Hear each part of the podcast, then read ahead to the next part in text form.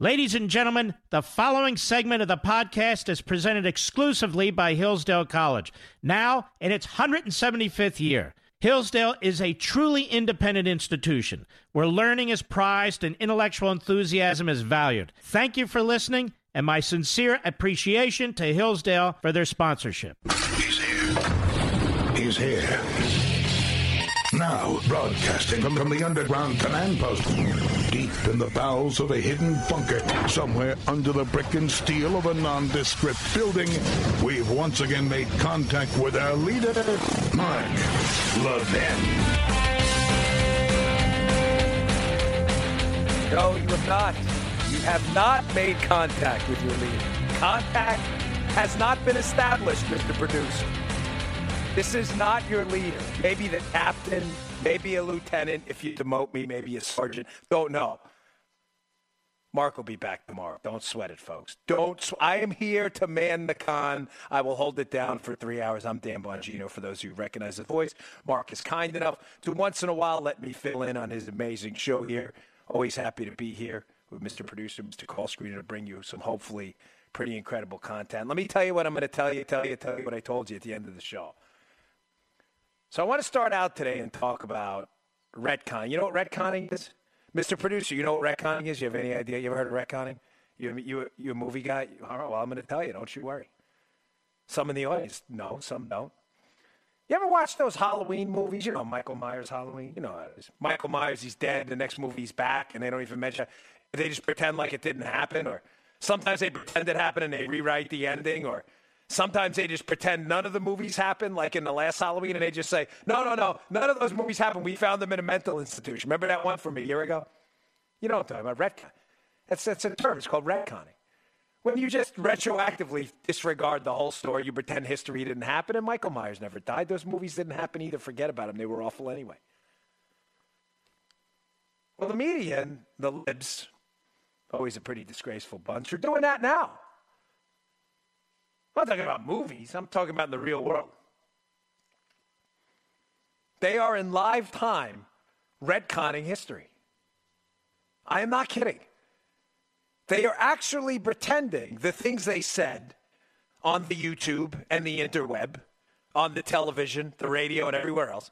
Things we can all see, screenshot, play on YouTube, record. They're actually pretending none of this exists.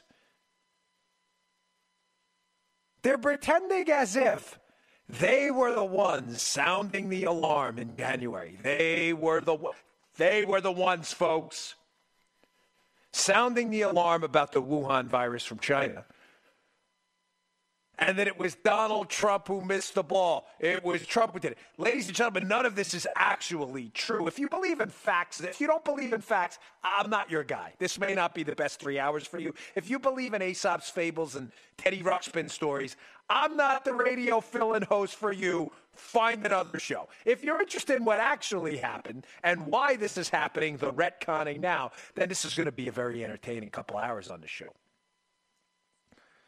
They're rewriting history, folks. Now, the question you're probably all asking is well, we know they don't have any morals or ethics. That's obvious, but what's the reason they're doing that? The libs and the media, they don't do anything by mistake. Why are they retconning history, rewriting history, and trying to pretend now that back in January they were the ones saying, everybody better panic, and it was Donald Trump who was underestimating the threat? From the coronavirus from China. Why do you think they're doing that? Well, ladies and gentlemen, it's pretty obvious if you know the Democrats, the media, Adam Schiff, Nancy Pelosi, and that cabal of idiots. You know exactly what they're doing. What they're doing is they're preparing for round three of the next series of hoaxes. That's what they do. Nobody does hoaxes better than the Democrats and the media. Nobody. I mean, they're really good at it. We had the collusion hoax, the quid pro quo hoax. You know all the hoaxes. We've been through them all. Well, they need another hoax. So their other hoax is going to be, oh my gosh, Donald Trump totally underestimated this while we were the ones warning. Now, keep in mind, it's interesting they say Donald Trump called this coronavirus a hoax, even though that's been debunked seven different ways from Sunday when he didn't. When it was actually Donald Trump in January who instituted a travel ban from that specific region and from China to keep potential infectious people out of the country to mitigate what he saw as a threat, while the same media was calling him xenophobic and a racist. They're pretending none of this happened. Don't worry, ladies and gentlemen. Dan Bongino, your handy dandy guest host, bring in the righty out of the bullpen, has the receipts for you. I always bring receipts, folks. Always. I actually, for the first time, filling in for Mark. I don't get to do it often, but when I do, for the first time, I asked Mr. Producer if he would produ- produce a few cuts for me, which was really nice. I don't like to do that. I don't like to cause anybody any extra work. I'm just good like that. But today I needed them because we're going to produce receipts, folks. I've always got receipts. Well, I'm going to play for you in a little bit. I'm going to play for you a cut, a little montage. Hat tip, Washington Free Beacon, by the way. I'm going to play for you a little montage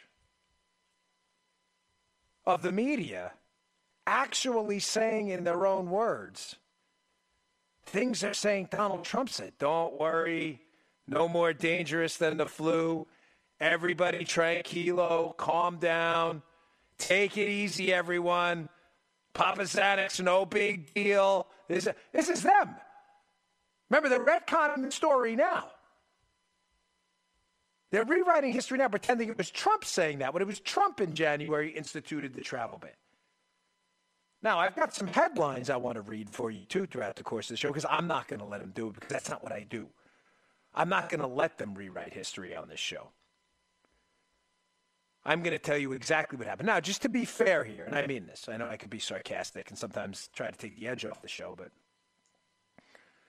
to be fair, no one here is saying, not me, I'm, well, no one, it's only me talking. No one's saying this was handled perfectly. I'm simply saying it could have been handled better on both sides, and not everybody had the information. I'll give you more on the other side of this break. We'll be right back. Mark Levin.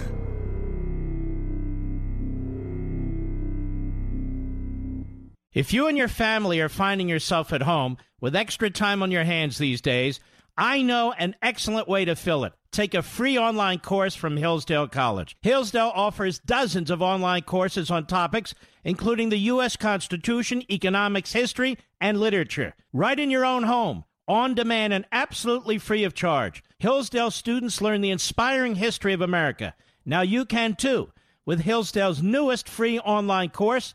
The Great American Story, A Land of Hope. Learning and teaching our children about America's past is essential for preserving liberty in the future. Register right now to take this free online course, The Great American Story. It's a production masterpiece, and it paints a picture of America as a land of hope founded on high principles. This course and dozens of others on a variety of topics are available to you and your family for free right now Go to levinforhillsdale.com, L E V I N for Hillsdale.com.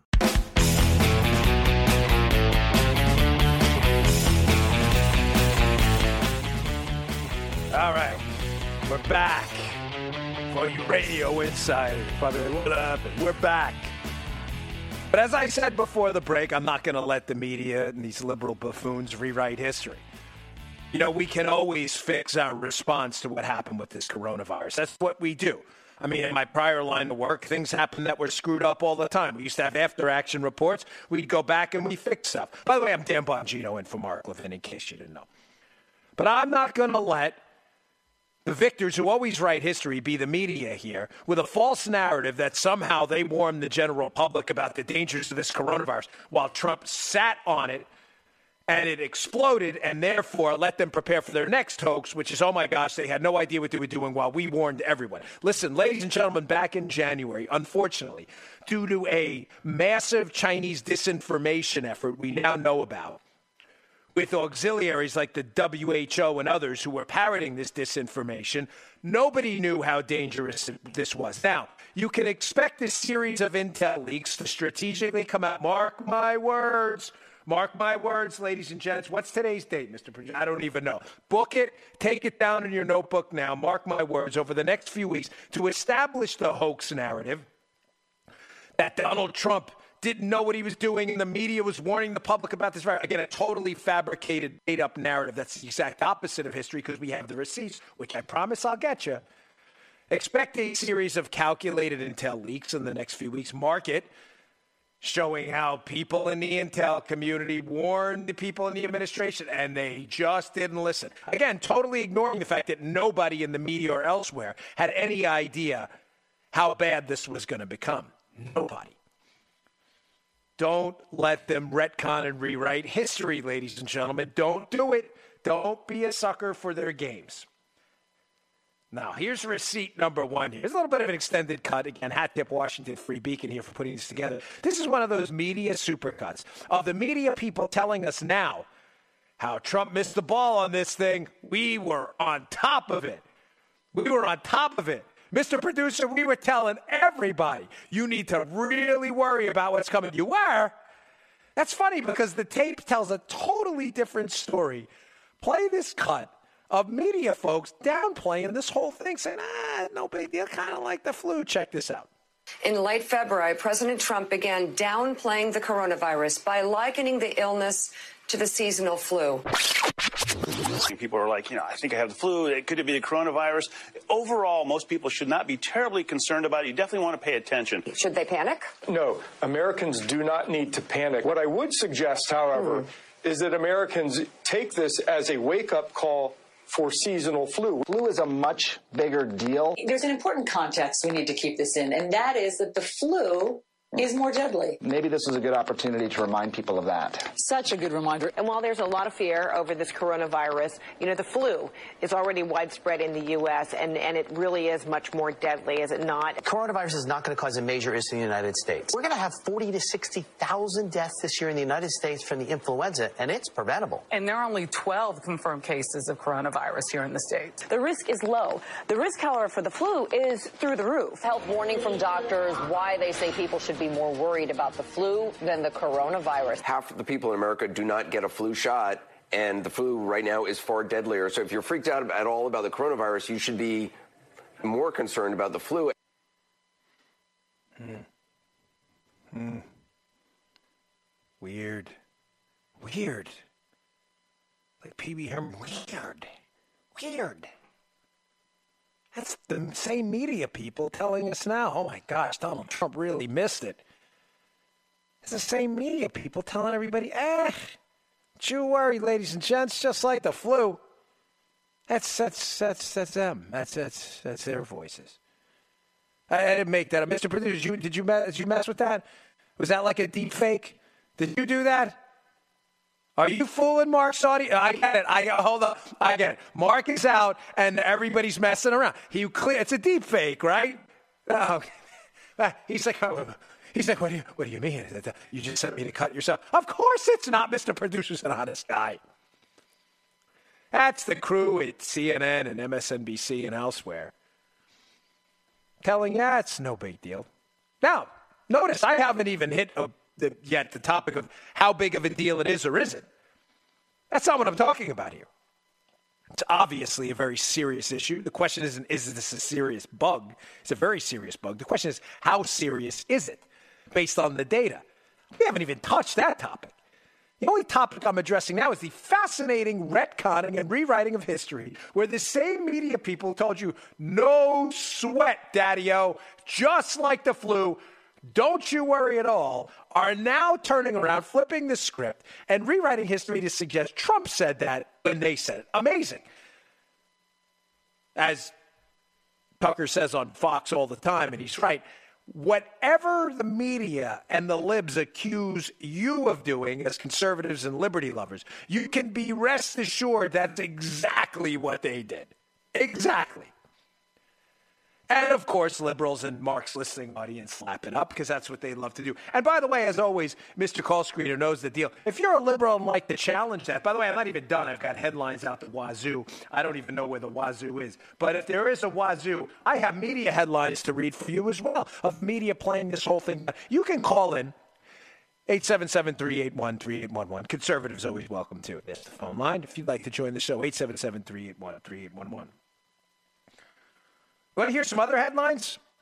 not making these up. You can Google them yourself if you'd like, if you need to fact check. And I encourage you to fact check me as well. Because my eyes are bad and I have them on my phone, I've got to expand this a little bit. Let's go to CNN. Here's a headline at CNN. CNN, we were sounding the alarm. You were, because here's your headline. As the coronavirus spreads, fear is fueling racism and xenophobia. Yeah, that's CNN. That's, uh, that's uh, yeah, yeah, CNN. Yeah, that's really, uh, Here's another one. Relax. Corona, this is not from CNN, it's from another outlet. Relax. Coronavirus is less dangerous than the flu. Here's the Daily Beast. Another. Ugh, enough on that. I'll go. That's a whole other show. The virus killing U.S. kids isn't the one dominating the headlines. Oh boy, ladies and gentlemen, AP, the Associated Press, is the new virus more deadly than flu? Not exactly. Here's another one. The flu is still a bigger health threat in the U.S. than novel coronavirus. Ladies and gentlemen, I could go on all day. Of course, we had the infamous Washington Post headlines as well. Who says it's not safe to travel to China? Uh, that was a, uh, excuse me, that was New York Times. That was their headline. Here's the Washington Post. Trump's travel ban expansion is an unexpected win for China. Uh, the New York Times one is really ridiculous. Who says it's not safe to travel to China? Just about every sane person uh, right now. No one would want to travel to a region of the world struggling to contain an outbreak of a virus. But don't let that get in the way of your dopey narratives again. So the question we have to ask now is again, why the retconning? Why the rewriting of history? Why are they doing it now? Well, I answered that because they're already prepping you for another anti Trump hoax. And that anti Trump hoax is going to be, my gosh, nobody was doing anything but us. Now, ladies and gentlemen, an interesting dynamic, uh, I guess I'll say that's happened with this whole thing. I'll phrase it in the form of a question. Why did they flip the panic switch? what do I mean by that? Well, I've had the distinct pleasure of being a, I don't know, talking head, is that what you call us in this media ecosystem for a long time now, whether it's on cable news or elsewhere. I've been exclusive to Fox for a couple of years now, but I used to do other networks as well. And I remember vividly, if I may give you a behind the scenes kind of peek and a gander here, I remember vividly the Ebola virus when it made landed on U.S. shores. I remember it vividly. It was the topic of the news for probably a week and a half, two weeks, where it was almost wall to wall. And I distinctly remember radio shows, bookers, and other people. Remember, Obama was the president there, so of course things were different. But Obama was the, the golden calf for them. You know, he had to be worshipped. Every there was no questioning Obama ever. But I distinctly remember people in the whole media environment saying, listen, we don't want to panic people talking about it, which, by the way, is always the right approach. I'm not questioning, always the right approach. Panic does nothing. It does nothing to solve a problem. You don't believe me? Go find yourself a special forces friend or someone who's worked on a SWAT team. They will tell you panic kills quicker than anything. Anything. I agree with that approach. But what's fascinating is, despite the fact that Ebola is an unbelievably deadly virus with or not and fatality rates through the roof. The whole media environment back then was everybody needs to stay calm and anybody talking about it needs to stay calm. Why did they flip the switch now? Why now are they engaged in a full blown panic campaign? Well, I got to take a break, ladies and gentlemen, but this should start to be making sense to you now. Because they sensed a couple things. Number one, they sensed an opportunity to attack the President of the United States again for pretending, oh, pretending he didn't know what was going on. He did nothing when nobody knew anything. But secondly, ladies and gentlemen, they found a way to attack Republican governors as well. And they never let a crisis go to waste. They sniffed out an opportunity. I got a super cut on that on the other side of spring, too. I'm Dan Bongino in for Mark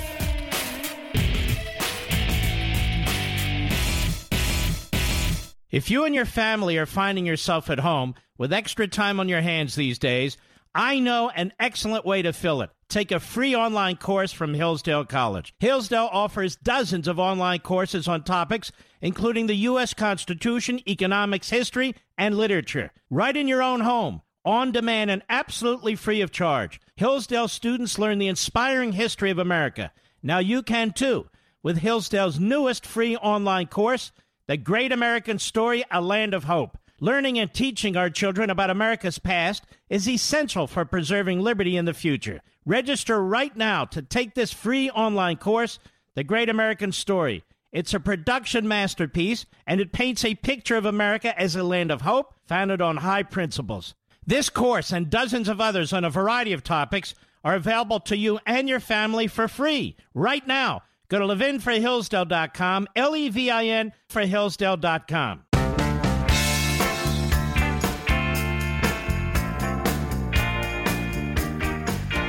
When the going gets tough, a tough get. Mark Levin. Call him now at 877 381 3811. All right, welcome back. Dan Bongino in for Mark Levin. He'll be back with you tomorrow, the great one. Have no fear, ladies and gentlemen. So, before the break, I was talking about the media just rewriting history as if we're incapable of screenshotting their headlines. I played for you an audio clip of media people playing down the severity of this virus who are now suggesting, no, it wasn't us doing that, media people, because we're so smart and you're also stupid, of course. It was Trump that did that. Well, why? Well, again, it's fairly obvious why they're setting up another attack on Trump because they just can't control themselves. They're like a bunch of five year olds around ice pops. They can't control themselves. But the Democrats saw an opportunity too. You know, gosh, if you know, if our narrative is going to be going forward that Trump missed the ball on this crisis, Trump lied, people died. If that's going to be the narrative, well, we need a crisis, and we need a real crisis. And in order to get a real crisis, you need a whole lot of panic. And if we can get a whole lot of panic and sell people on panic as somehow panic is going to solve the actual crisis we're in right now, which it won't, panic solves nothing. We can get a whole lot of people to panic. We can get them really mad at the president for dropping the ball on this thing when we were the ones sounding the alarm, number one. And number two, Democrats, gosh, we can use this opportunity because as Rahm Emanuel, Barack Obama's former chief of staff and the former mayor of Chicago have said often, you can never let a crisis go to waste, folks. The Democrats are preparing to soften you up.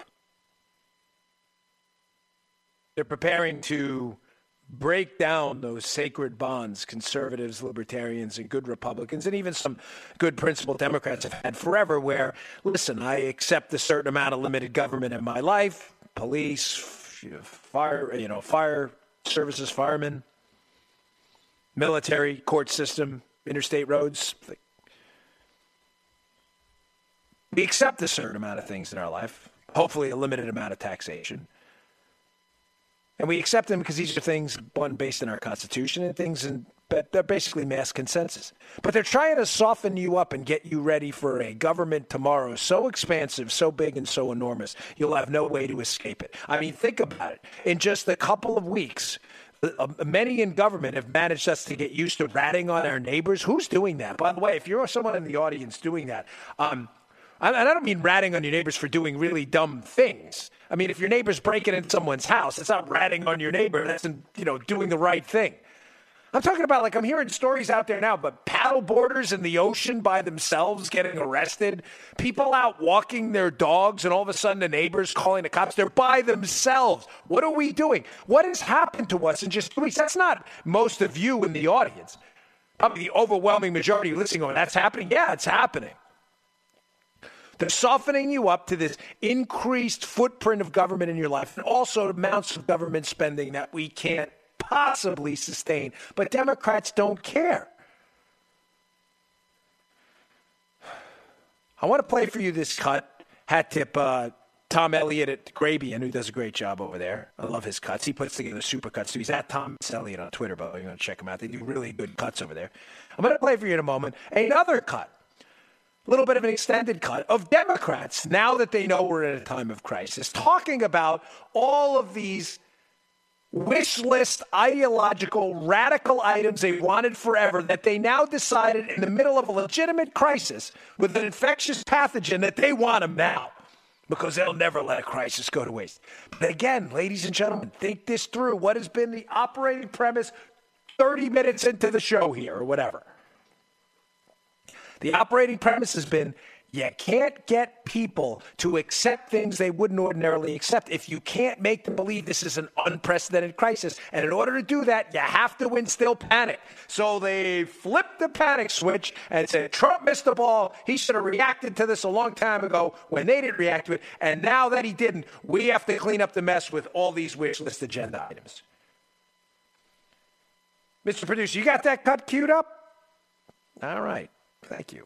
All right, let's listen to this gem. Again, hat tip Grabien. This is the Democrats during the time of crisis talking about all the air quotes here, wonderful things they want to impose upon you now that we're in the middle of a pathogen outbreak in the United States. This is sick stuff. Check this out. Do you think that more needs to be done in the next package now that we've seen these appalling, historic unemployment numbers already? just today? Yes. I mean, there's a long list of things. The OSHA, family and medical leave more broadly interpreted, free testing. Uh, the list goes on and on. Are you taking into consideration uh, green jobs, green infrastructure? Yes, we need it big, we need it bold, and we need it futuristic, which means green. I mean, there's a long list of things infrastructure, clean water, community health centers. Uh, the list goes on and on. Well, this is a case for universal health care. We absolutely have to transform our health care system. Absolutely, we see this as an opportunity to reshape uh, the way we do business and how we govern. Fully paid sick leave for all our workers, student loan forgiveness, cost free treatment for the COVID 19 whatever, whatever the costs are relating to that. I mean, there's a long list of things internet, broadband, and the grid. You have to have mobility. We need money uh, for the postal services. The national minimum wage should be $15, but that's not nearly enough. Uh, the list goes on and on. A national effort to enlist doctors, nurses, uh, hospital workers of all kinds. I think the government should step in. I believe the federal government should take over contracting uh, and acquiring all the medical supplies that we need. We got to have telehealth. We got to restructure the way we deliver health care. So, yes, Jim Clyburn is a restructuring government guy. I mean, there's a long list of things rent suspensions, payment suspensions, mortgage suspensions, guaranteed housing, expand our public health care systems, drop the Medicare age to zero. Whatever way we can get this done, let's get it done. Uh, the list goes on and on. Yeah. It sure does, Nance. It sure does go on and on. You're right about that. That's the first correct thing you said in a long time. The list does go on and on. Green New Deal compliant airplanes. We're going to go for the farting cows next, I guess. Uh, vote by mail, ballot harvesting, minimum wage. Andrew Cuomo confiscating ventilators from hospitals, sending the National Guard in. What was that? Was he talking about that a couple weeks ago? Getting people to rat on their neighbors for walking their dog. I mean, sounds kind of like a socialist state now. What are we doing? What are we doing? We're failing the test here. Not you listening. These idiots be elected in Washington, D.C.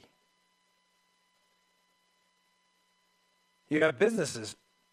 Uh, and can we? Can I just be crystal clear on this? And, and folks, I get there are on a very serious note here. There are divergent views on this, people are legitimately, legitimately scared. Totally understand. 100%. I've said it before, I've said on my show, I'll say it again. I think I've had this already. I was at the Super Bowl coverage with my employer, and I was down in Miami, came back, had a really nasty cough on the way back. I don't know. I haven't had the antibody test. I'm not trying to be dramatic or hyperbolic. I was sick for about a week. I think I already had it.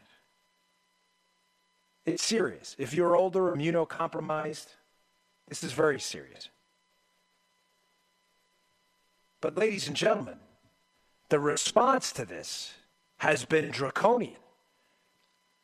The wiping out of tens of millions of jobs, the implementation of government spending levels we've never seen in our lives, the throwing of Fed Reserve policy right in the toilet, the wiping out of interest rates overnight the implementation of massive Green New Deal agenda items they're trying to pump in another phase four.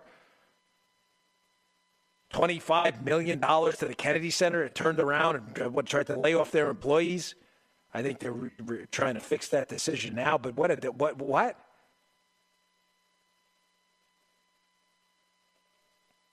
Ladies and gentlemen, they, they failed the test here. They never, ever let a crisis go to waste.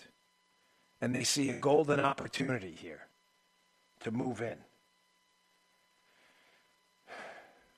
Now, folks, again, I, I get that there are divergent opinions on this. I'm going to tell you because Mark's allowed me to fill in on the show, and you deserve an opinion whether you agree with it. Or you, you know, I'm not going to sugarcoat anything. I think we've listened to the experts. We've listened to their models. Their models have been wrong. Models are frequently wrong. They're not the first experts to get models wrong. That's why they're models. Having said that, the models about the level of contagion in the environment, we don't know that yet because we don't have full antibody testing, by the way, and we don't have a full testing regimen, although it's come a long way. But the level of expected infections and hospitalizations, hospitalizations we can monitor, have been far, far, far off from the models. Ladies and gentlemen, I'm, they're not even close. The numbers are devastating. We were basing our public policy prescriptions on models and experts that gave us the wrong numbers. Ladies and gentlemen, we live every day in a world full of deadly risks. That's not pleasant to hear, it just is. It is. We live every day with pathogens, with the threat of car accidents, with the dangers of smoking and alcoholism, with the threat of being struck by lightning, with the threat of drowning. We live in a very dangerous world. The way we make and alter our lives to rationally maximize our own prosperity is we can do nothing more but, more but mitigate and weigh against each other opposing harms. This is not a world of good and bad. It's not the Garden of Eden. That's what we conservatives have always understood and liberals don't get. Thomas Sowell eloquently talks about it in Vision of the Anointed in his book Conflict of Visions. We are not talking about a perfect versus imperfect world. We're talking about competing visions here where conservatives understand that typically in life we are choosing from two bad options. And the only legitimate question is which option is less bad? And the options we are, have now are keep this shut down and decimate the lives and savings of people who poured their hearts and souls and everything they own into their businesses and wipe them out. That option, or open it up, understanding we live in a world of risk. Take proper mitigation factors, wash your hands, socially distance when you can, keep vulnerable populations at home. And the only question, the only question is which of those bad options is less bad? There are no good options. We do not live in that world. That is the liberal utopia that doesn't exist. It's got a, the fallacy, it's a utopia fallacy for people who try to use it in reasoning. There is no such world.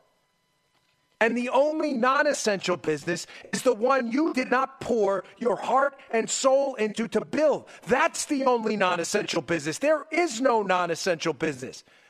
People have been wiped out. They've been wiped out.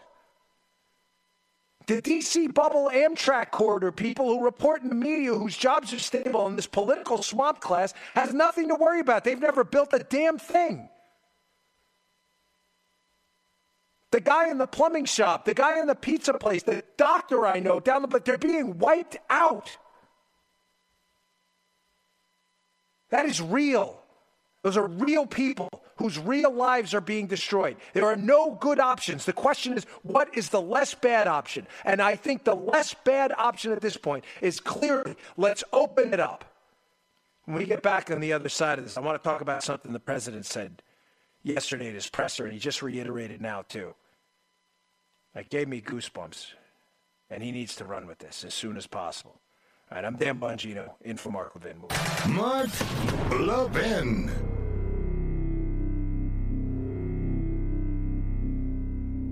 If you and your family are finding yourself at home with extra time on your hands these days, I know an excellent way to fill it. Take a free online course from Hillsdale College. Hillsdale offers dozens of online courses on topics including the U.S. Constitution, economics, history, and literature. Right in your own home, on demand, and absolutely free of charge. Hillsdale students learn the inspiring history of America. Now you can too with Hillsdale's newest free online course, The Great American Story A Land of Hope. Learning and teaching our children about America's past is essential for preserving liberty in the future. Register right now to take this free online course, The Great American Story. It's a production masterpiece, and it paints a picture of America as a land of hope founded on high principles.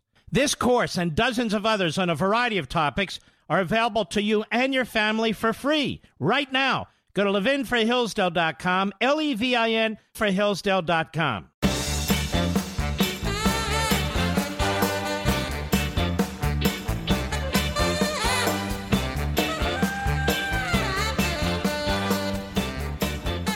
All right, welcome back to the Mark Levin Show. Dan Bongino in for Mark Levin. Folks, listen, I, I just said it before the break, and I'll say it again now.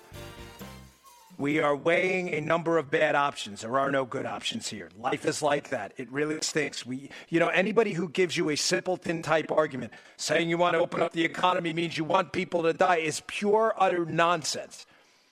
That's a nonsensical argument. And anyone who says to you things like, well, you know, none of this is worth a single human life, you can't put a value on human life. I don't. People do that to themselves all the time. I don't put a value on others' lives. People put a value on their own lives every day. We live in the real world. There are people who understand that the flu can be lethal, yet 50% of America doesn't get a flu shot. Why? I thought it wasn't worth one human life. There are people who fly on planes despite the fact that they know the risk. Again, I thought it wasn't worth one human life. Folks, people do things all the time and take risks in their own lives. They take those risks all the time. We live in a risky world. We have to do everything we can to mitigate those risks and protect the people most vulnerable, especially the elderly who seem extremely susceptible to this pathogen. It can be very deadly for them and the immunocompromised, people with pre existing lung disorders. But I don't think a viable option, especially without a vaccine out there going forward at this point, a viable option is clearly not. Clearly not to keep the economy shut down forever. It's not about money. It's about people's livelihoods and their ability to feed themselves and live. Again, the only non essential business is the one that's not yours. There are no non essential businesses. Throw that term out. That means it's meaningless. Non essential business. People work their whole lives, poured their life savings into their businesses. Now, the president said something yesterday. He said it again today. And I have to tell you, uh, ladies and gentlemen, it was powerful. It gave me goosebumps yesterday. I don't get goosebumps often. I'm kind of a jaded cat a little bit.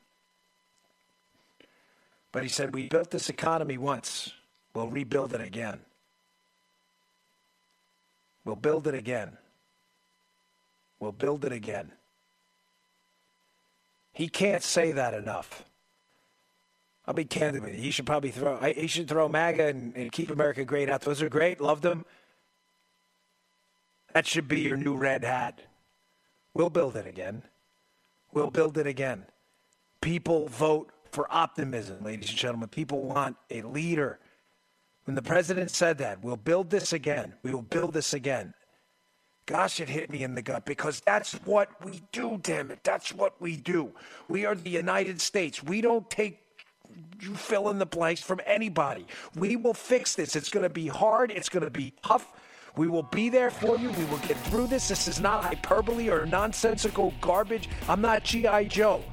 We've been through this kind of stuff before. We will fix this and we will build it again. We'll rise from this and we will build this again. He needs to say that every single day to anybody who will listen. We will build this again. I'm Dan Bongino, in for Mark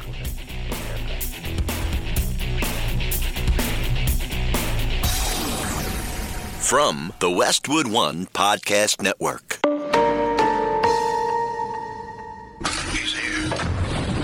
Is here.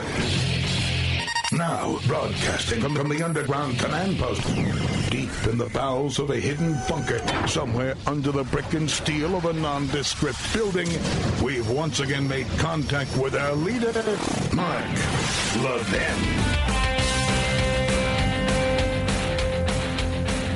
All right, welcome back to the Mark Levin Show. Dan Bongino filling in for Mark. He'll be back with you tomorrow. Have no fear. Don't have to worry about the antidote for Mark Levin Control. He will be back with your fix tomorrow. So I opened up the show talking about, just kind of tell you what I told you. The media's ridiculous efforts, ridiculous because we have the receipts of them doing otherwise, to suggest that they were the ones on top of the coronavirus they were the ones sounding the alarms. That Trump sat on it, and that Trump, they're already preparing you for that. We got to impeach this guy. Trump lied. People died. I'm telling you, it's coming. Despite the fact, again, that we have the receipts of the media saying, don't you worry, it's no big deal, just like the flu. I read to you the headlines. I read the actual headlines. Their words, not mine. Should we worry about this? No, it's no worse than the flu. That's their words.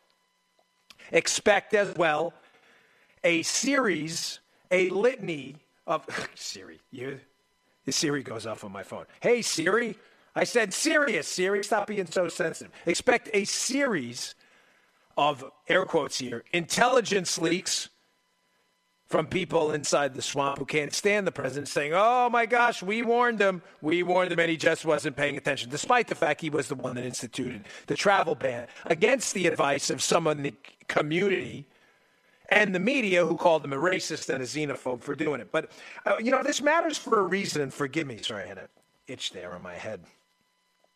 This matters for a reason. You know, I um, one of my favorite books is a book by Nassim Taleb, The Black Swan. It was a it's a bestseller forever. It's just a really terrific book, and in that book, it's either that or one of his other. I've read a bunch of them. They all kind of blend in after a while. They're all very good. He writes about how you know, history is always written by the victors, right? I mean, we all understand that, right?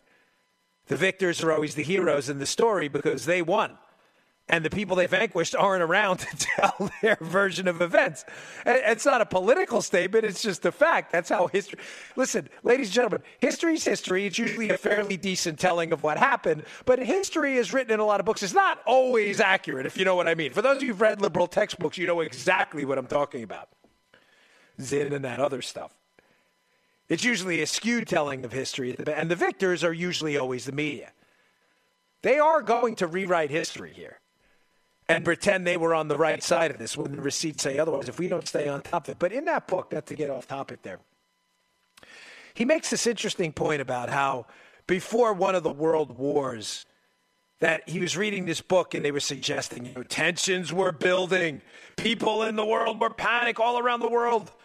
The friction was building. People were where it was reaching a boiling point. And then he goes on this interesting, uh, you know, kind of written couple paragraphs where he points out what the actual news headlines were before this war and what bond, you know, bond volatility and things like where if it was, you know, if there was panic breaking out everywhere, surely we would have seen the financial markets in the headlines. And interestingly enough, it wasn't there. But it seemed like history. History should have said we knew the world, both of those world wars were devastating. They were literally life changing for, gener- for generations of people.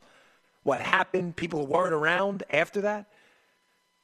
But that's not what actually happened. History's written by the victors. And the media desperately wants to be the victor and conquer Trump. So they make things up. But we have the receipts, and the receipts matter. Now, folks, again, before the break, I brought up that he said something very powerful, the president. And it was in one of his more candid moments, and I think he may have slipped into what I think should be his campaign slogan going forward. Dump everything you've said before. We're in a new world now. No question about it regardless of the or not and fatality of the disease and how severe it becomes, we'll have better numbers when all the data's out. Regardless of that, it's serious. We're now in a full blown financial, economic, and healthcare crisis. There's no doubt about that. The level of the healthcare threat to others, we can debate all day. But there's no doubt we're in a crisis. He said something. He said, We built this economy before. I built it back up and we'll build it again. And I said, You're damn right. The president should get up at every one of these pressers from this point on and say, Ladies and gentlemen, I don't have for you a perfect answer right now. I don't. I don't have a vaccine. We have some potential treatments that look good. We have hydroxychloroquine. We have plasma treatments. We have potential antibody testing that's coming out. We have mitigation measures we can take that have been, looks like, pretty successful at stopping a rampant hospitalizations all over the place. But I don't have a perfect answer for you. I only have a series of imperfect answers. But we are the United States, and we've dealt with imperfection before. We bought war bonds. We had Rosie the Riveter. We sent our 18 and 20 year olds overseas to storm the beaches of Normandy. We've been there before. We've kicked ass before and we'll kick ass again. We'll fix this. We'll deal with it. It's a risky world. But we've got to open our economy back up. And we have to get out in the world, take the proper measures, but we have to get back out in the world and we have to start making stuff because the stuff is what keeps us alive the medicine, the food, the water, the clean water, the water plants. We can't just leave it up to our garbage men and our water plant workers and our grocery store people. We have to get back to work. We can't just leave it up to the 18, 20 year old, you know, making eight bucks an hour at the grocery store to be taken on the risk by him or her every day. We have to get back out in the world. We built this before. We're going to build this again. We're going to build this again. We're going to build this again. We're going to build this again. He cannot say that enough. We are going to build this again. He can't say it enough. He'll win this thing in a landslide, ladies and gentlemen. The other side is offering you nothing but garbage. Green New Deal airplanes, minimum wage, right? Put business, that's what, exactly what businesses don't need right now. They don't have money to pay their wages now. $15 an hour minimum wage junk. Kennedy Center bailouts. How many white, black, and Asian people do you have on your board? What? Yeah, that was in the last bill. Pamphlets on airplanes showing the CO2 emissions. For who? For who? There's nobody on airplanes, you idiots. That's what they're offering. It's time for him to step up there and say, I only have a series of imperfect answers for you, but in an imperfect country, but with really, really damn good ass kicker people. We're going to get out there because I was a builder and we build stuff. We build stuff. You hear me? I'm probably modulating all over America right now. I don't care. Turn me down, Mr. Producer. We're the United States and we build stuff. It rhymes with hit with an S in front of it. That's what we do. We build stuff. I used to build stuff. We build stuff. And we're going to build this thing again. And we're going to go out there and we're going to fix this thing. And we're going to take care of our elderly and our immunocompromised and people at risk. We'll pick up the slack for them. We don't expect them to go out there and put their lives in danger. But for us, young and healthy people who can work, we are going to get out there. We're going to wash our hands. We'll stay away from people when we can. But damn it, we're going to get back to work and we're going to start the engine of this country, that V12 hammer, and we're going to drop it tomorrow like the old Dodge Viper. We are going to kick ass and we are going to open this economy and we are going to build, mm, fill in the blanks again. This guy'd win 39 states. He said it. It's not my line. He said it yesterday. We'll build it again. The other side is offering you nothing. They're offering you crappy, garbage slogans and a candidate who doesn't even know what state he's in half the time. And that's not a knock on him. That he doesn't. He listen to his. I'm sorry, folks. The guy is not ready for prime time. Biden. He was never ready for prime time. This is who you think is going to save the economy after a three year track record of success this president had before we got slammed in the cojones by this virus? He needs to get out there. We are America. We are going to build this. We are going to get back out there, and he needs to set a date. And that date needs to be May 1st, no later. No later. Explain to me why it should be later. Why? We have no vaccine yet. We may get one, we may not. We don't have one now. This is a risky world full of trade offs. There are no good decisions. There are only less bad ones. The less bad decision at this point is to take care of the sickest among us, keep people high risk out of risk as much as we can, mitigate the dangers for the rest of us, and go back and start making stuff again before we bankrupt this entire country and wipe out generations of what people fought for. Their businesses matter, folks. I don't care if you make pizza, if you unclog toilet bowls, if you're an architect. What you do matters. Work matters. Work is value. Work is dignity. People poured their lives into this. Showing up every day with your darn work boots on and getting dirt underneath your fingernails matters. There's dignity and value in everything. I painted houses, I cleaned mausoleums in a cemetery, I stocked shelves in a supermarket, and I loved every one of those damn jobs. I have nothing, there's nothing wrong with picking up a mop and cleaning a damn floor. There's dignity in everything. There's no dignity in sitting on your ass. And the government is making us do it now. May 1st, announce it today. Open this up. We will all be in trouble in a world of equally bad options. We will be out of work. Our production lines will dry up. You will be looking at a far different world if we don't fix this soon. There are no easy answers. Only simpletons believe in that. I'm sorry. Only liberal media people looking to attack Trump want to paint this black or white scenario for you that does not exist. You want to open up means you want to kill people. No, that means you're an idiot. That's not what that means at all. What it means is you will kill people. There'll be suicides, there'll be depression, there'll be mass bankruptcies, there'll be people out of work that'll take a stress toll. You have no idea the pain of being unemployed. Oh, Dan, you don't know either. No, believe me, I know. I left my job in the Secret Service to run for office, and after I lost in a blue state, ladies and gentlemen, it was pretty tough to find work. That's how my podcast started, out of desperation, not out of love for being a radio guy because I had to feed my family. The stress is off the charts. I would have, I'm not kidding, I would have rather lost a, a digit on my hand. That's not a joke. That's how painful that was to me. You have tens of millions of people going through that now. We'll build it again. May 1st. May 1st. We'll build it again. I'm Dan Bongino and for Mark Levin. We'll be right back. Mark Levin.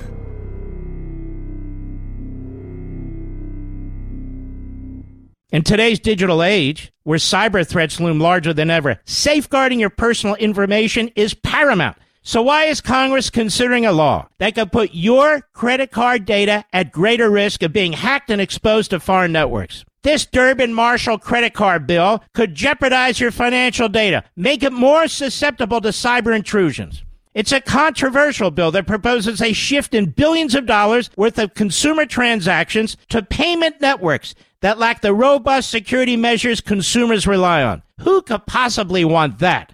Well, the answer woke corporate megastores seeking to inflate their multi billion dollar profit margins. The Durbin Marshall credit card bill will undermine our safe and convenient payment systems and endanger your data security. It's time to take a stand. Visit electronicpaymentscoalition.org. Make your voice heard. Tell your senators to oppose the radical Durbin Marshall credit card bill, paid for by the Electronic Payments Coalition.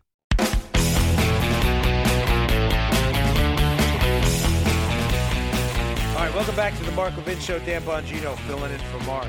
As you can tell, ladies and gentlemen, I'm pretty passionate about this.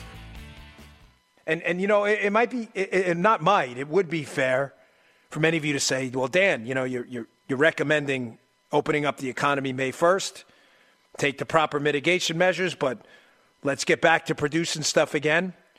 Let's do what we do best, which is kick ass. Let's do it. But you may well, that's easy to say. You're, you're not, you know, it doesn't affect you. Or you'll benefit from it. No, folks, uh, candidly, I don't say this, this isn't like humble brag. This isn't me kind of being a jerk about it. I will be fine.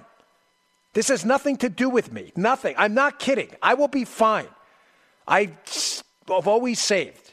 I've been a saver my whole life. I don't live an extravagant lifestyle. I don't have a yacht. I don't belong to a country club. It's not my bag of donuts.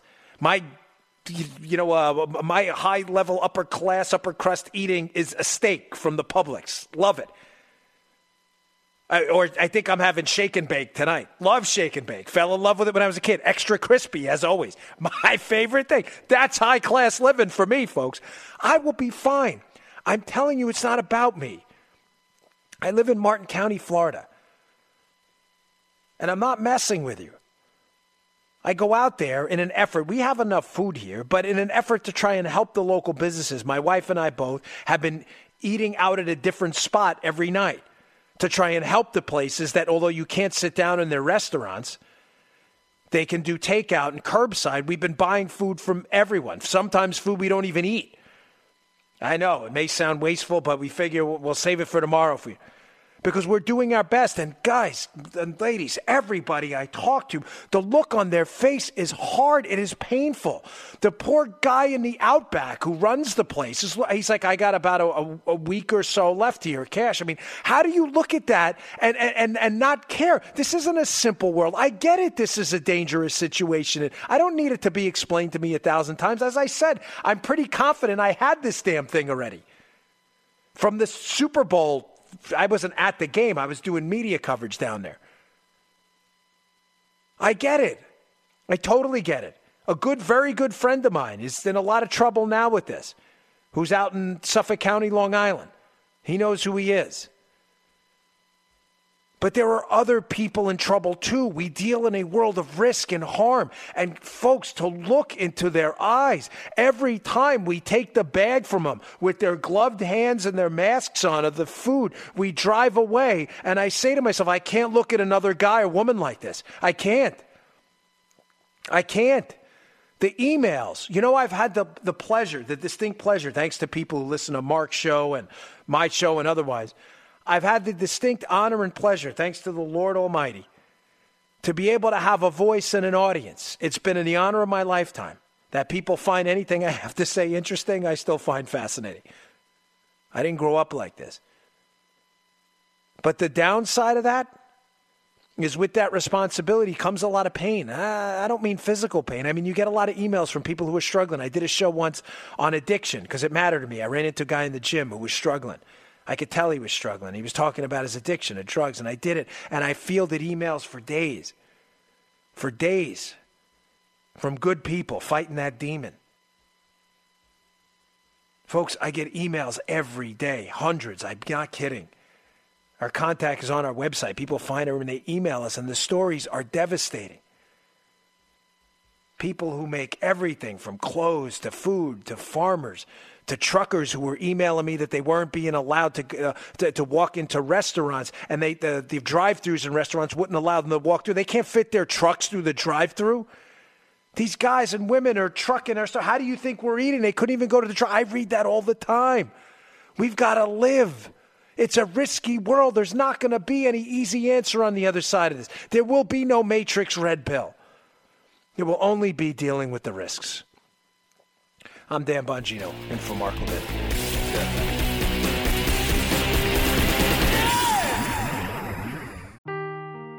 Seeking the truth never gets old. Introducing June's Journey, the free to play mobile game that will immerse you in a thrilling murder mystery. Join June Parker as she uncovers hidden objects and clues to solve her sister's death in a beautifully illustrated world set in the roaring 20s. With new chapters added every week, the excitement never ends. Download June's Journey now on your Android or iOS device or play on PC through Facebook Games.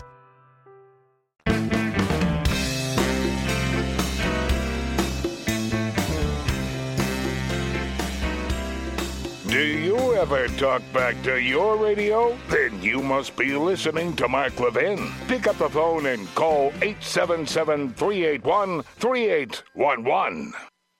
All right, welcome back. Dan Bongino in for Mark Levin. Have no fear, folks. Mark will be back with you tomorrow. And again, I can't say this enough. The president's line going forward we will build it again. We will build it again. We will build it again because, damn it, that's what we do. This country's been touched always on the right shoulder by the hand of God. I mean, how else do you explain this place? How else do you explain? Honestly, ladies and gentlemen, think about this rationally. If you wrote the story of the United States in a book before we existed, people would laugh and say that's ridiculous. A ragtag army defeating the, the British Empire? And in 200 plus years, founding the richest country in the history of sentient human beings?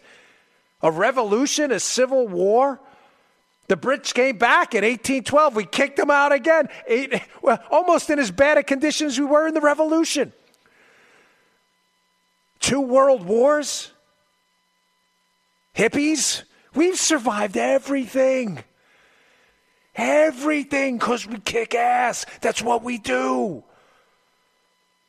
Yeah, we got our snowflakes and stuff. I get it. But when the time comes to kick ass, it's always us doing it. And then we kick ass. And once we help everybody else kick ass, we give you back your country, unlike every other country and, and, and nation state in the history of humankind that conquers and steals other people's stuff. We give it back. And then in a Marshall Plan like fashion, we actually give you our money and rebuild you. That's what we do. That's what we do. That's what I like about this president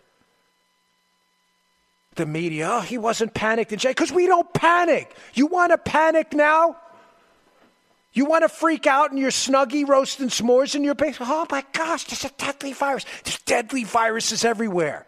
I've traveled all over the world in my prior line of work. You want to hear real horror stories? You know, let me tell you something. I remember traveling back to Kigali, Rwanda, being a transportation driver with the Secret Service. I was I was filling in. Someone couldn't make it, so I was driving one of the cars and I threw a plastic Deer Park bottle, and some kid outside of the Hotel Rwanda, some kid came and took it. And, and, and you, the first thing that came to my mind, know, this is crazy, but I remember it like it was yesterday.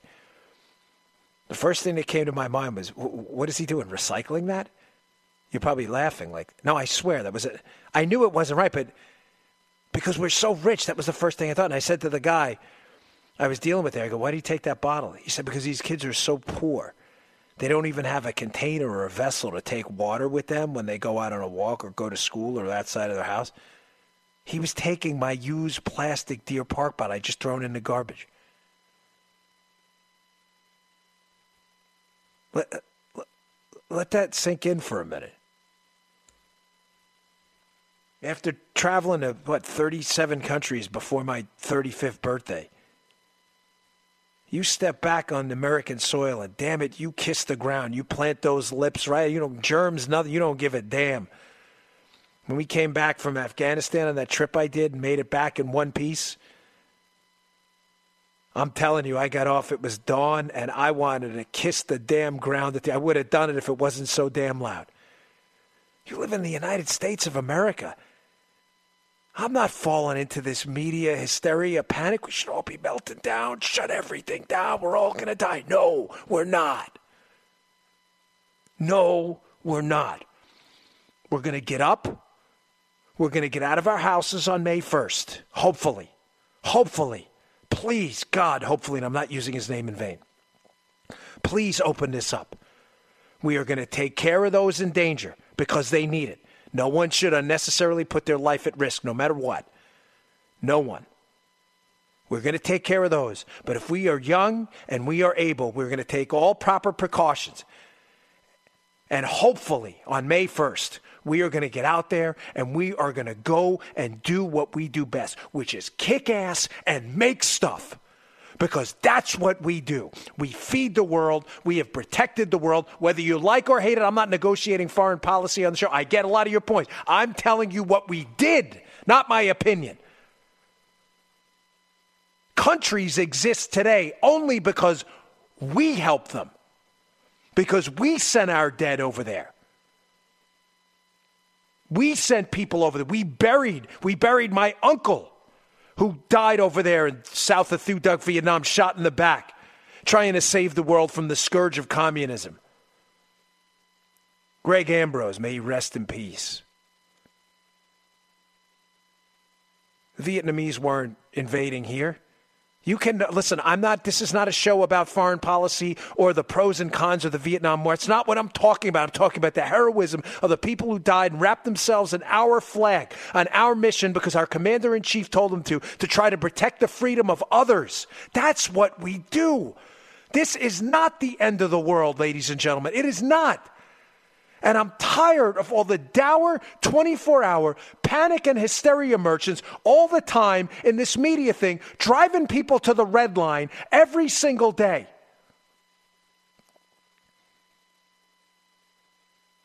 Tens of millions of people died in 1918 during the Spanish flu pandemic. Tens of millions. Everybody knew someone who died, kids included. Thankfully, this virus seems less impactful upon our younger Americans and healthy folks. Thankfully, that was not the case with the Spanish flu. These poor soldiers coming back from overseas. Imagine having fought a world war and coming back and then dying of the Spanish flu when you get back. Some of them were wiped out. Let's not pretend this is some unique time in human history and play the liberal victim nonsense. Bull, you get the rest. This is a problem and a serious one. And we're going to fix it. And we're going to build stuff again. And we're going to make sure the plumber has his job and his business, and the architect, and the pilot, and the flight attendant. We're not going to let it all go down in flames. Because as I said, there is dignity in work. And the president needs to get this optimistic message out. And if, if the media wants to sit down and sit on their asses and do 24 hour panic trade, panic trade and hysteria merchandise, let them do it. I'm not playing that game anymore. We will get out the facts on this, the dangers of it. We will understand as data sets become more expansive and subjects we're able to study based on hospitalizations and lethality, we will understand more about this. But there is no red pill. This is not Laurence Fishburne and the Matrix. There is not going to be an easy answer. And anybody selling you snake oil like there is going to be one day an easy fix is not living in the real world. I mean, think about what your fathers and grandfathers did. They were on these boats going ashore where the minute the, uh, you know, the minute they hit the shore, 20, 30% of them were probably mowed down, shot, became casualties, or God forbid, died on the beaches. No one told them there was an easy answer. There were only two less bad answers. Either we kick the Nazis' ass and save the world on one hand, the other hand, some of you are going to die. There was no easy answer for them, and there's no easy answer now. Well, shut it down or you want people to die. If we shut it down, people will die. That's not a joke. We did, we listened to the experts. They told us to shut it down. Their models were wrong. And don't you find it a little bit odd? I mean, the left, they supposedly believe in data that the places that were engaged in the most restrictive shutdown policies had the highest body counts. Maybe we were spreading it at home. Did anybody think this through? Shut it down, but hey, go to the supermarket. Go to the supermarket. Everybody's touching everything. I thought you said shut it down.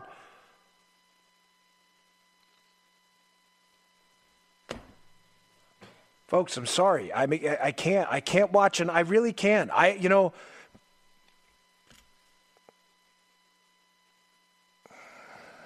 it's it's not really, man. It's not easy out there. It's these me. I can't. And now you, you you kind of sense I'm stumbling over my words, not because I don't know what I want to say, but I want to make sure I say it the right way. Precision matters. For those of you who follow me regularly, know me. Some of you may not. Mark's audience. Some of you may have heard me for the first time there's this rage in me at the media, and it's not personal. I don't know many of them personally. Now you see why I feel like they've so let us down?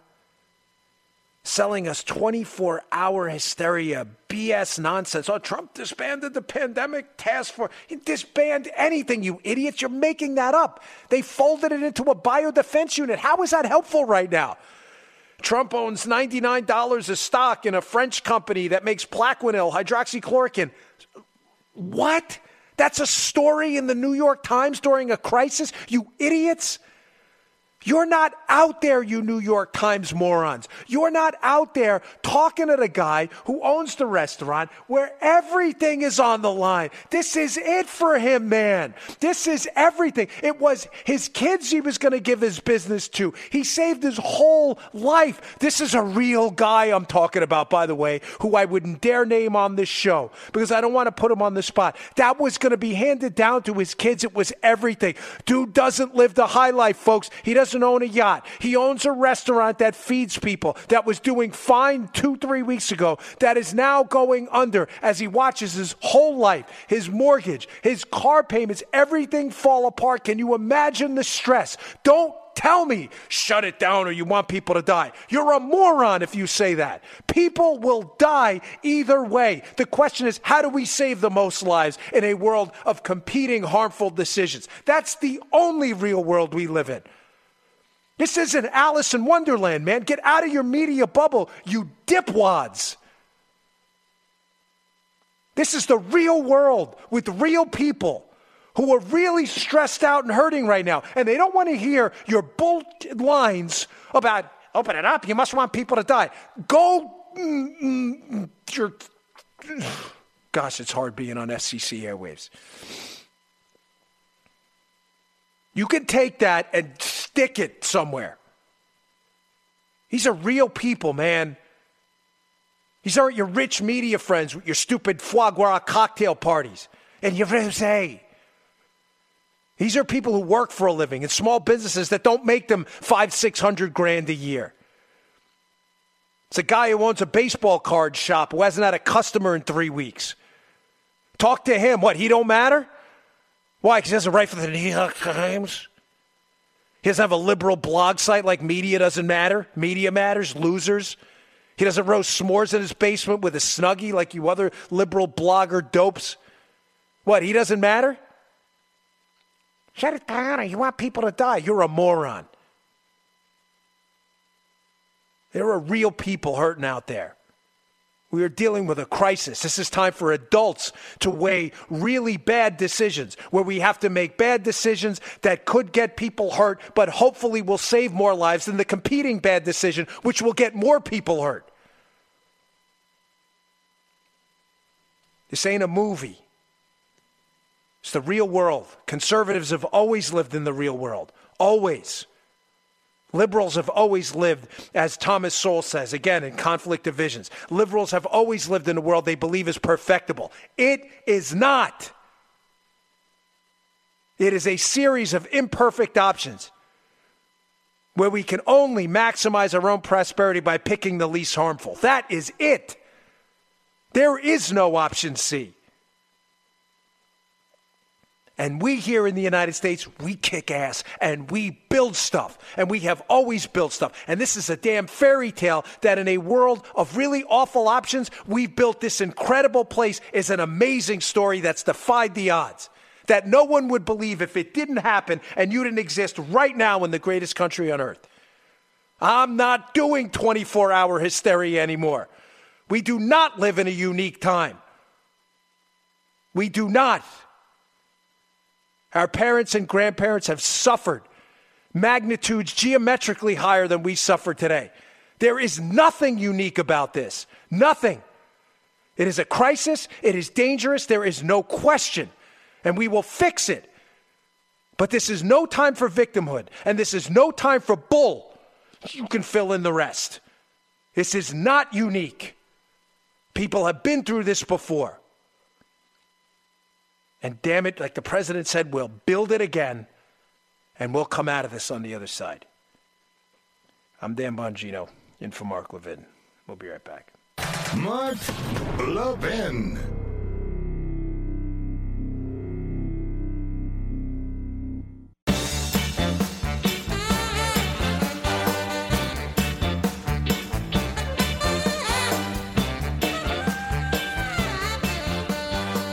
Right, welcome back to the Mark Levin Show. Dan Bongino at D Bongino on Twitter. In for Mark. You want to give us a call, 877 381 3811 to join the show.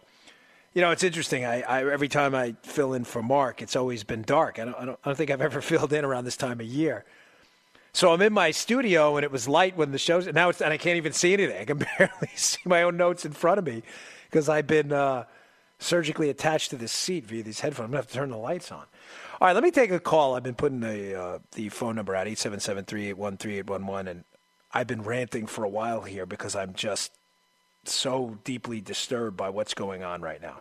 I mean, obviously the seriousness of the situation, but combined with how absolutely useless you know what? Hold on, Mr. Call Screener. I'm going to take this call after. Tell tell Pat to hold, because I, I, I want to take his call. But I'm going to just bring up this one final point before we go to break here. You know, during times of crises, you would think people who've professed to be journalists, a profession you'd think they'd be proud of, right, have so humiliated themselves in the country and their profession and I think to myself every day when I go out, you know, I go out, I had to go shopping this weekend, I had to get some food. Um, you know, I, we just, you got to survive. And I'm there. And, I, and the reason I brought up in that last segment the, you know, 18, 20 year old man or woman that works at behind the counter at Publix, and why do they have to go to work while we all are forced to stay home? I mean, they're taking on risk. It's because I went to a Publix. And I thought to myself, this this young lady here, she's out here with this like a, a you know a sneeze guard. This not going to do anything. She's taking she's taking a risk every day. And I thought to myself, thank God for that young lady. And I thought it was a perfect opportunity. I think I went home and tweeted something like, there hasn't been a time in modern human history where the people who really matter have mattered more. The people at the checkout counter, the plumber, the guy who keeps your water on, the guy who's picking up your garbage still, the cops out there in the NYPD, where, gosh, hundreds of them have come down with this. Those are the people that really matter. And never has there been a time in modern history where the media has been more absolutely, totally useless than right now. I'm Dan Bongino in for Mark Levin. We'll be right back. From the Westwood One Podcast Network. Ladies and gentlemen, this final hour of the podcast is sponsored exclusively by AMAC, the Association of Mature American Citizens. Now over 2 million conservative members strong, AMAC believes in and stands up for the values that we care about faith, family, and freedom. Thank you for listening, and please support AMAC. And you can become a member at amac.us slash join. He's here. He's here. Now, broadcasting from, the underground command post, deep in the bowels of a hidden bunker, somewhere under the brick and steel of a nondescript building, we've once again made contact with our leader, Mark Levin. All right, welcome back to the Mark Levin Show. Dan Bongino in for Mark. He will, will be back with you tomorrow. Have no fear. But folks, this is not going to be hysteria hour. It's not. I'm not doing it. You want the panic merchants 24 hour hysteria? Oh my gosh, this is such a unique crisis. We've never seen anything. Nobody, nobody's ever been through anything like this before. This is not the show, and I'm not the guy for you. I'm not doing it. This is an obstacle placed in front of us, a very serious one, a high one we're going to have to get over. It ain't going to be easy. You're not going to be able to just step over it. You're going to have to get your hands on the wall. You're going to have to grab the wall. You're going to have to get a pull up up there. You're going to have to get up over that darn wall and jump down on the other side. And you know what? It may not be easy, but we're damn well going to do it because we don't have any other choice because that's what we do. That's what we do here. The panic merchants and the media selling you nonstop hysteria, nonstop BS and lies. Oh, I mean, gosh, the president fell asleep at the switch. He did. That's interesting because in January you were calling him a racist for not falling asleep at the switch. You remember that? Ah, you forgot that one. You thought we missed that, didn't you? Yeah, we still have the receipts. What was it, New York Times or the Washington Post? One of them, uh, president peddling snake oil. Snake oil. A malaria treatment we've only been using for decades right now. That I'm intimately familiar with in this household for other reasons. Snake oil. Almost on, you know, I, I never thought to myself, I, I shouldn't say that because I, I always thought there was a small chance, but I, I'm not kidding. You know,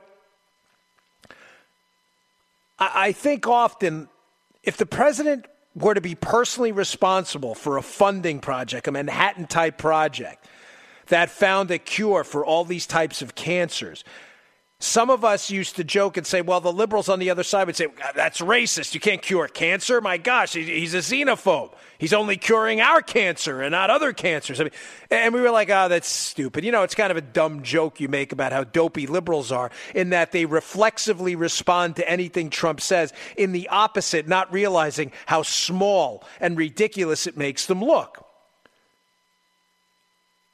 But that was a joke. If Trump cured cancer, liberals would be on the other side of it. We have a potential life saving treatment now. Potential.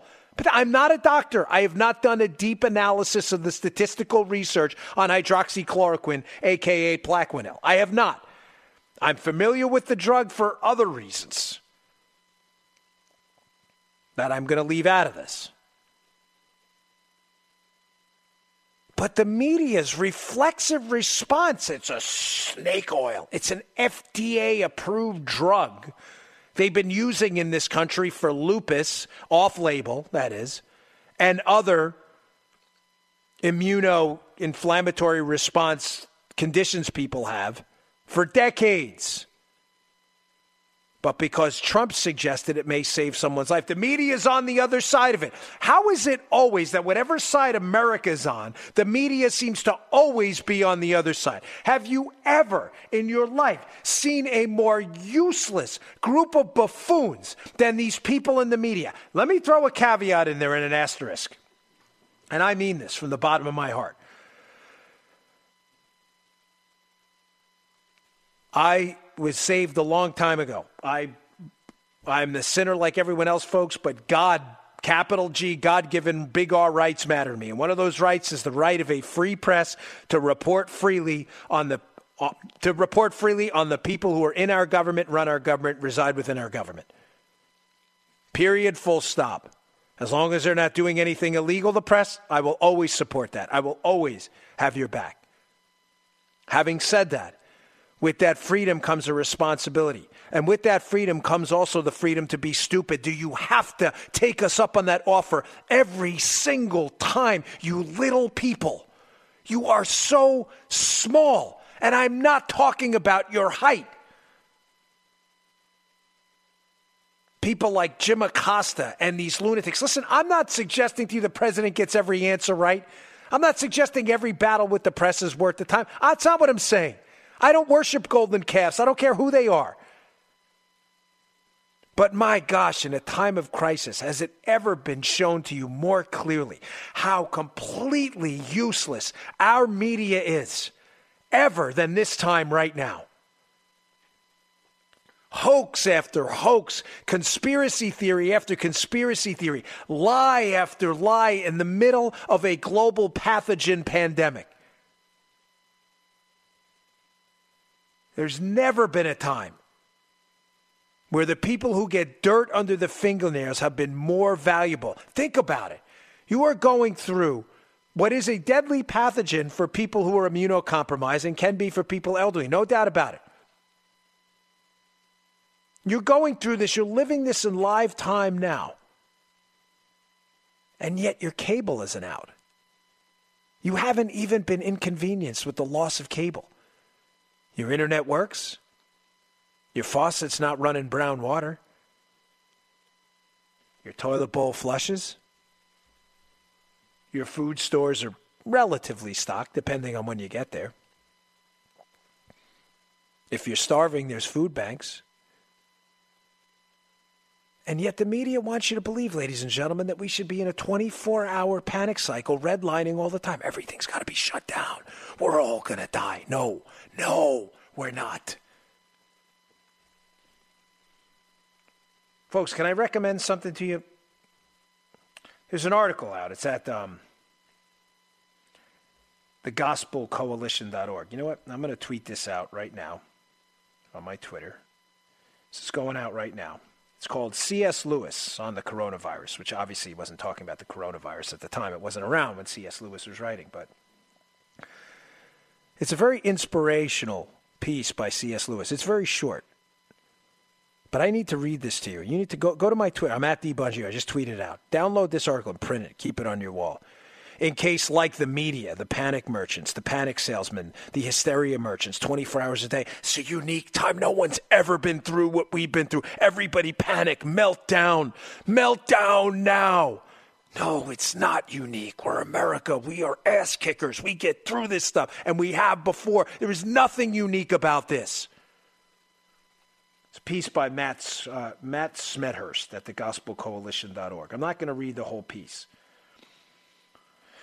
But it was C.S. Lewis 72 years ago talking about how are we going to live with this new era, the atomic bomb, knowing we could all be annihilated at the flip of a switch. So he wrote about that.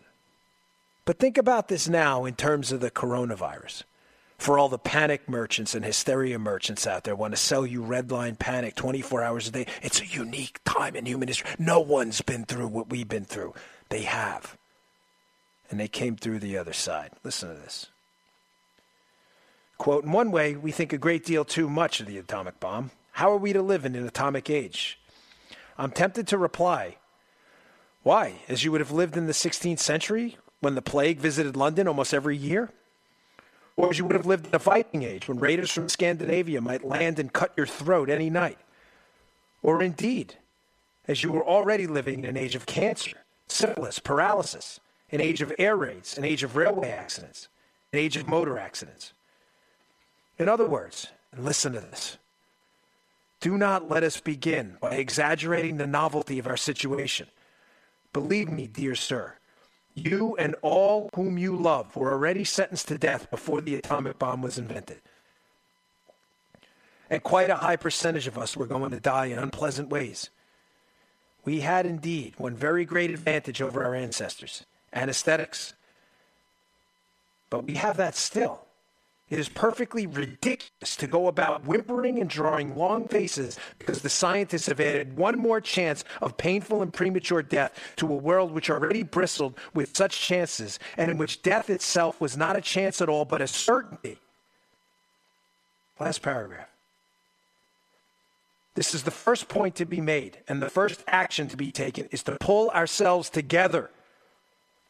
If we're all going to be destroyed by an atomic bomb, then let that bomb come find us doing sensible and human things praying, working, teaching, reading, listening to music, bathing our children, playing tennis, chatting to our friends over a pint and a game of darts, not huddled together like frightened sheep and thinking about bombs. They may break our bodies. A microbe can do that, but they need not dominate our minds. Amen. Amen. No more panic, merchants. There's a problem to be solved. It is not a unique problem. It is not a problem that's going away anytime soon. We're going to get up we're going to get back to our lives. We're going to take the proper measures and we are going to fix this. And we are not going to be the hysteria 24 hour panic merchant victims the media wants you to be helplessly in your house with your eyes glued to a television looking for an answer. We are the leaders we've been waiting for, as my good friend, and she knows who she is, always says. We're it. Don't wait for someone else. We're it. No more panic. No more hysteria. We're going to fix our businesses. We're going to find new ways to do it. We're going to find ways to get takeout in a restaurant. We're going to find ways to, when you have to respond to someone's house and you're a plumber, put a mask on, put some gloves on. I don't know, but we're going to fix it. We're going to find better, cleaner, more efficient ways. We're going to come out of this on the other side, and we are going to be the damn ass kicking country we always have been. No more snuggies, no more s'mores, no more damn marshmallows and sitting around. You want to sit in a meeting and freak everybody out all day? We've heard the answers to the questions. Sneeze in your elbow. We get it. Everybody back. Let's fix it, take care of the people at risk, wash our hands, stay away from people if we don't have to, and let's get this country producing stuff again, and let's start kicking ass, because that's what we do. Be proud of this place you live in. It has been touched by the hand of God. This country should not exist in any reasonable universe, but it does because there's something different about us, and there always has been. That's why everybody wants to come here. Everybody, everybody. Because we do it different. Because we are different. And we take in people who want something different. That's why. I'm Dan Bongino in for Mark Levin. We'll be right back. Mark Levin.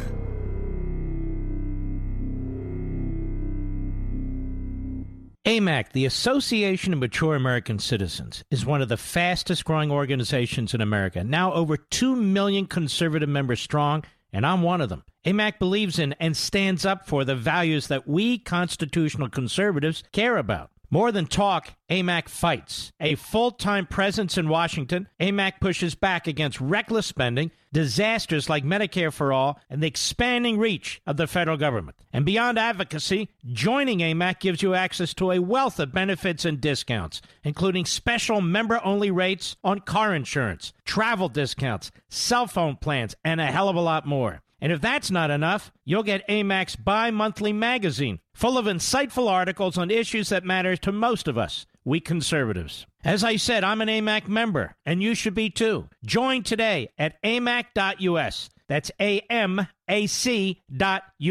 Stop supporting the liberal agenda that the other 50 plus organization has been pushing for. Join AMAC instead. A-M-A-C.us.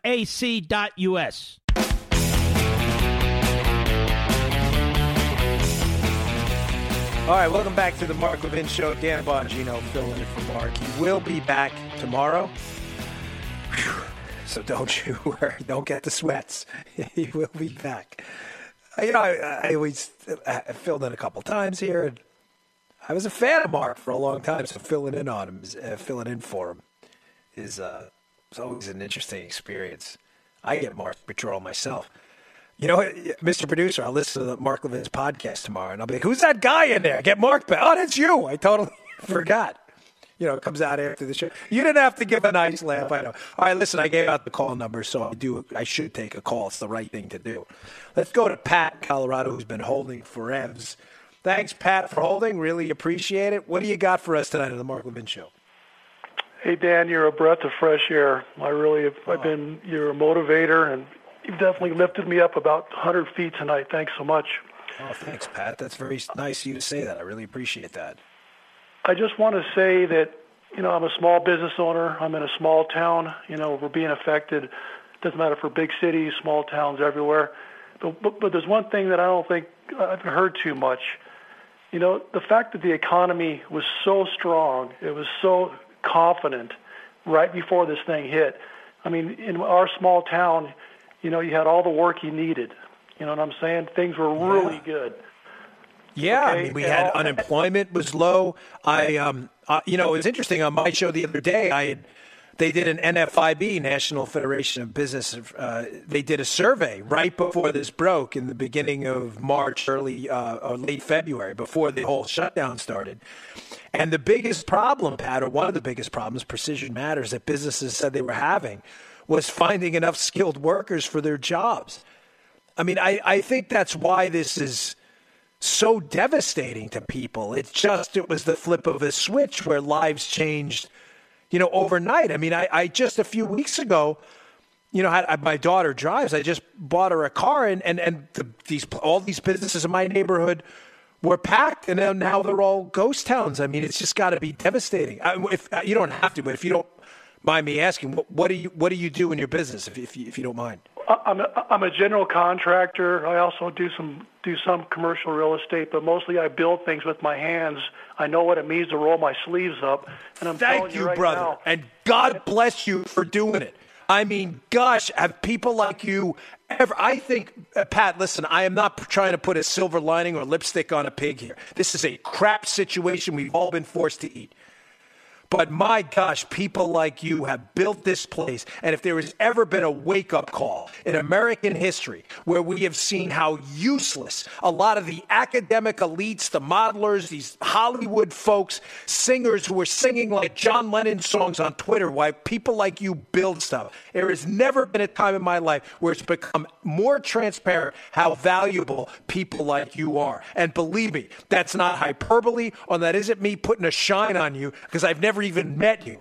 I just know growing up in a family of laborers, an electrician for a brother and a plumber for a father, that as they say, not to wind on, Pat, but there's a line in this movie, Seven Days in Entebbe. It's one of my favorite movies. Some a lot of people liked it, some didn't. It's about a real life hostage situation. And these dopey socialist hostage taker loser revolutionaries, they take this plane hostage. Many of you are familiar with the story. And the pilot of the plane they land in Entebbe, and the toilet bowls don't work where they're keeping the hostages. So the pilot is the only one who knows how to fix the plumbing. And this loser, snuggie wearing German so called revolutionary is looking over him with an AK 47 while he's fixing the toilet bowl. And the pilot looks up at him with disgust, like I look up at some of these elites right now. And he says, You know what? I'll take a thousand revolutionaries for one plumber. And you know what, Pat? I'll take one Pat for a thousand members of the media. Thanks for everything you do, brother. Unfortunately, I got to run. I'm sorry. I didn't mean to talk over your phone call there, but I wanted to get that out. It's people like Pat out there in Colorado that I think all of us go to bed at night and thank God exist. Your water runs, your internet works, and your food arrives because of the truckers, because of the cops, and because of people like Pat who build stuff, and we will build stuff again. I'm Dan Bongino, in for Mark Levin.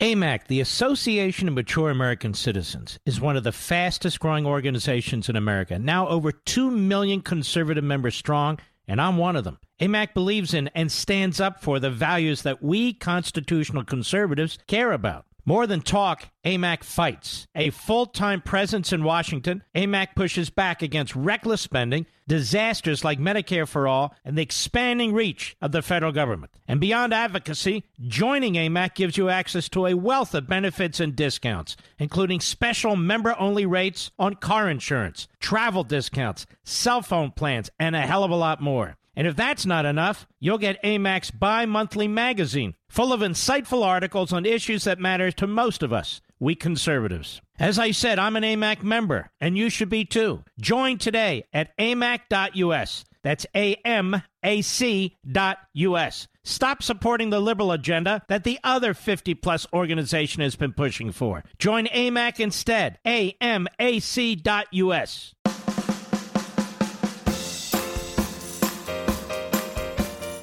cost of freedom is high, but this phone call is not. Call Mark Levin toll free at 877 381 3811. Welcome back to the Mark Levin Show. Dan Bongino in for Mark. Mark will be back with you tomorrow. So, in the first hour of the show, I was talking about this dreadful a grotesque Democrat, ideologically radical wish list of items they tried to jam down our throats uh, with what they call the stimulus. But no such thing as government stimulus. But the government doesn't stimulate anything; they take to redistribute, uh, redistribute to others. No such thing as a government stimulus. You call it a band aid if you wish. Stimulus is inaccurate. That's lefty talk right there because it's not true. But they had a wish list of items they wanted in there Green New Deal, compliant planes, woke boardrooms, how many white and black people you have in your boardroom. What that has to do with the, uh, the uh, Wuhan virus, I have no idea. But of course, Democrats never miss an opportunity to move in for the kill shot when it comes to leveraging a crisis to advancing their agenda minimum wage requirements, all kinds of stuff. So I'm going to ask a simple question. I'm going to get to in a moment here. I just want to take a caller, but I'm going to ask a simple question. You know, if it's fair game for the Democrats in a band aid bill to get us through this government enforced shutdown, which I think a lot of people understand, even some conservatives, given the dreadful nature of the situation we find ourselves in, but we will come out of the other side from. Why don't we have a wish list too?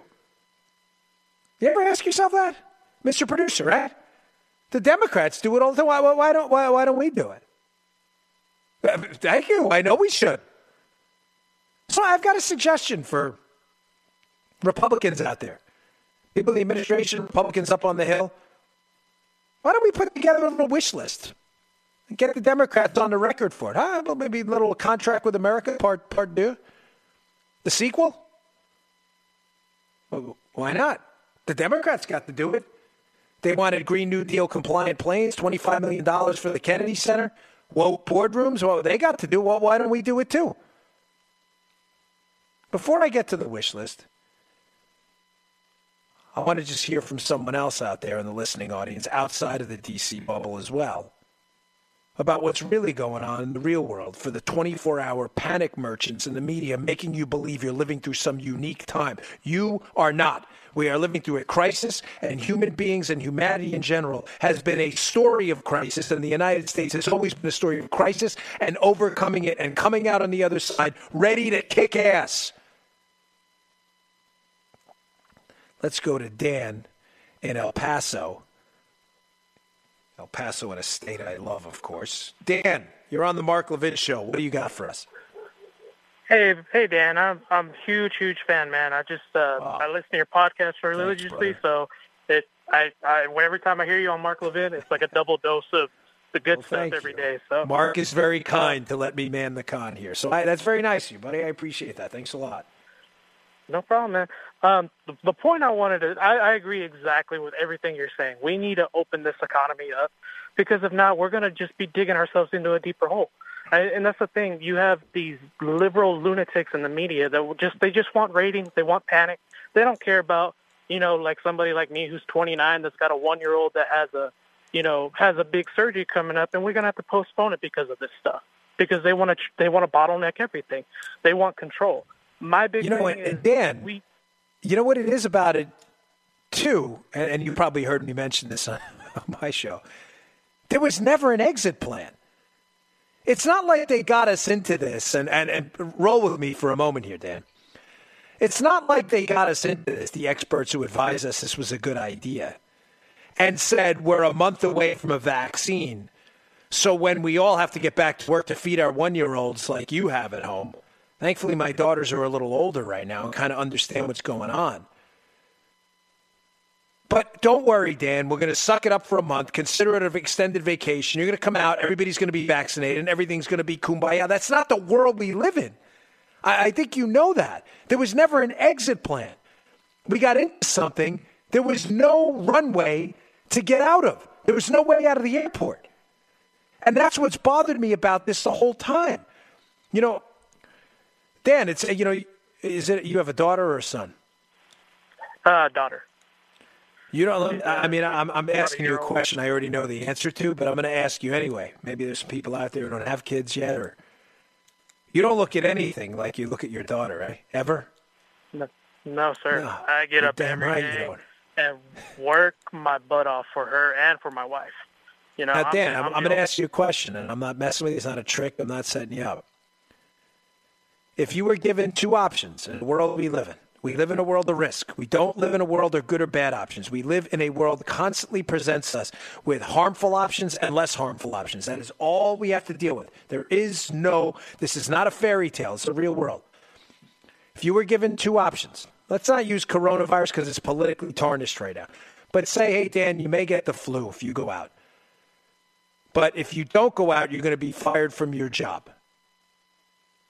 What choice would you stay and work, taking on the risk of knowing you may contract the flu or some other pathogen, pathogen with it? Or would you sit home if you were told that and sit there and have to look at your one year old daughter and try to figure out a way to feed her? I'm just throwing that out there. Oh, um, you know me. I'm going to work, man. I'm Of going course to you're work going to work. Somebody else sick, you know. Because you've never looked at anything in your life like you look at the daughter. Listen, Dan, the world takes hostages, brother. The world takes hostages. It does. You've got your daughter. I've got my two daughters. It isn't about us anymore.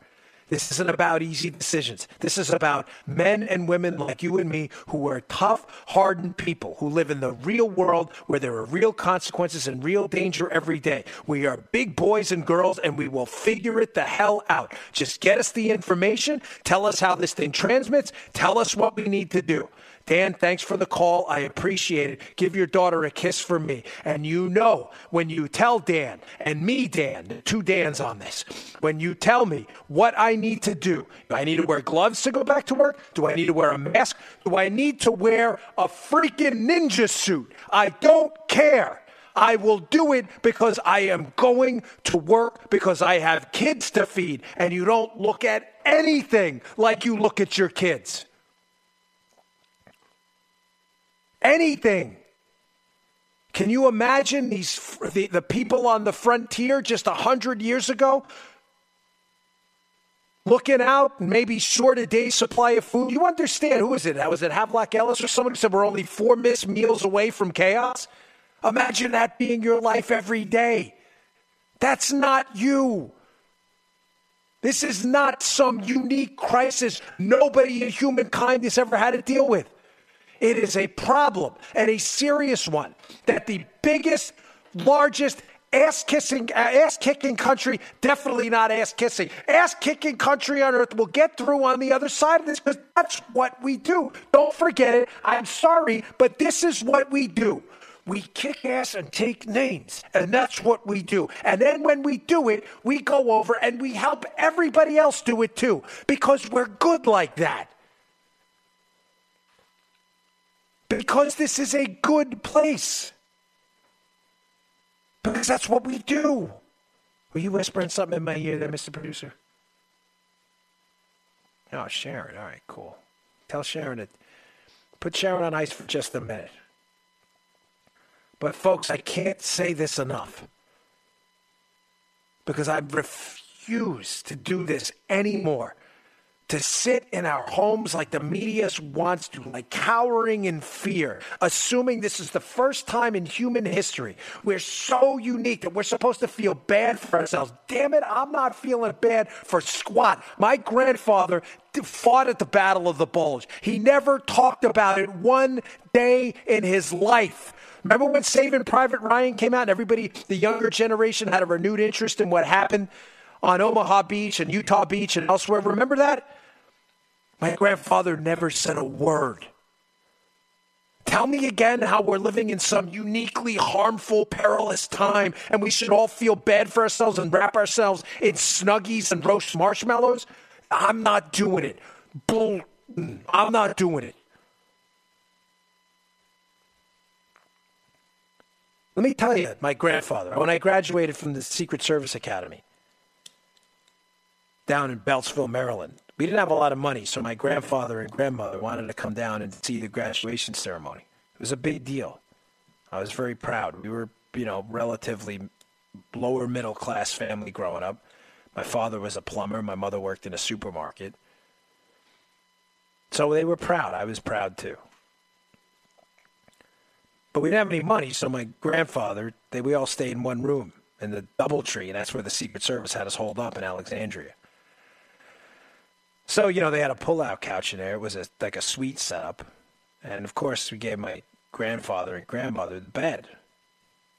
And in the middle of the night, about 3 o'clock, my grandfather got up and he unleashed a scream. And I mean a primal scream. You know what I'm talking about?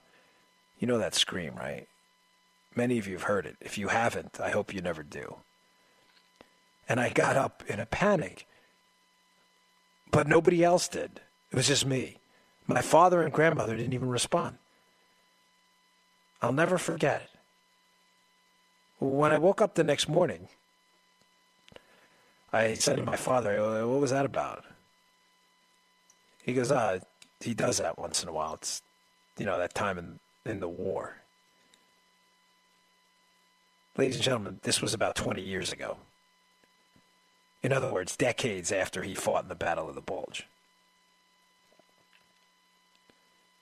Apparently, he'd done it so often that nobody in my family who was used to it even thought anything of it. Tell me again how we're living in some uniquely awful time in human history and we should all wallow in our self misery like the media wants us to, glued to the TV, cowering in fear? Give me that lecture one more time. Yeah, I didn't think so. We're ass kickers. Remember that. We've always been. And I don't say that to be vile or vulgar or for attention. I don't need it, I don't want it, don't care. I say it because that's what we are. We're miners, we're truckers. We sit there and stock grocery shelves at 4 o'clock in the morning. We sit in front of a 600 degree bagel oven like my friend did in Middle Village, cooking bagels on Sunday morning, melting in front of an oven, burning his fingers, flipping the damn things inside the oven because he didn't have gloves.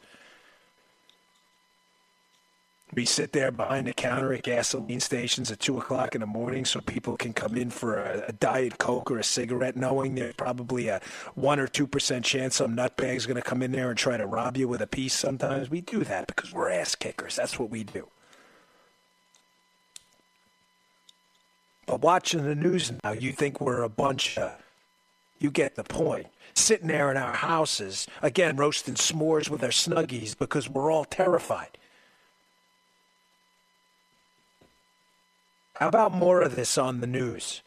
About stories on the about stories of real Americans busting their butts. How about cl- clamors on the news for people saying and asking honest questions like some have? To be fair, what's the exit plan here? What does the other side of this look like so I can feed my kids again? What about more of that? Instead of hearing from the 5,000th medical expert telling us, we, we gotta we gotta shut it all down. If we don't shut it down, we're all gonna die. Ladies and gentlemen, we're all gonna die.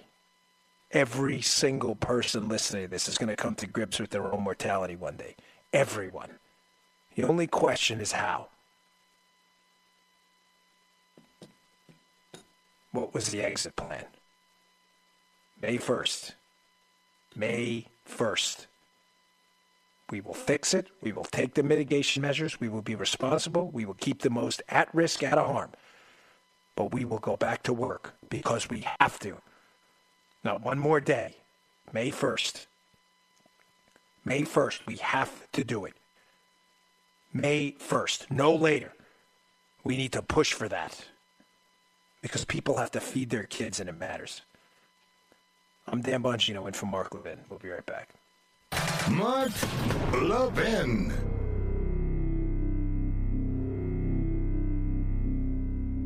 AMAC, the Association of Mature American Citizens, is one of the fastest growing organizations in America, now over 2 million conservative members strong, and I'm one of them. AMAC believes in and stands up for the values that we constitutional conservatives care about. More than talk, AMAC fights. A full time presence in Washington, AMAC pushes back against reckless spending, disasters like Medicare for All, and the expanding reach of the federal government. And beyond advocacy, joining AMAC gives you access to a wealth of benefits and discounts, including special member only rates on car insurance, travel discounts, cell phone plans, and a hell of a lot more. And if that's not enough, you'll get AMAC's bi monthly magazine, full of insightful articles on issues that matter to most of us, we conservatives. As I said, I'm an AMAC member, and you should be too. Join today at amac.us. That's A-M-A-C.us.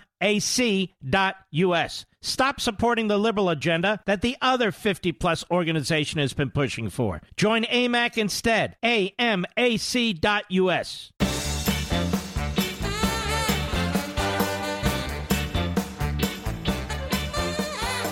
All right, folks, welcome back.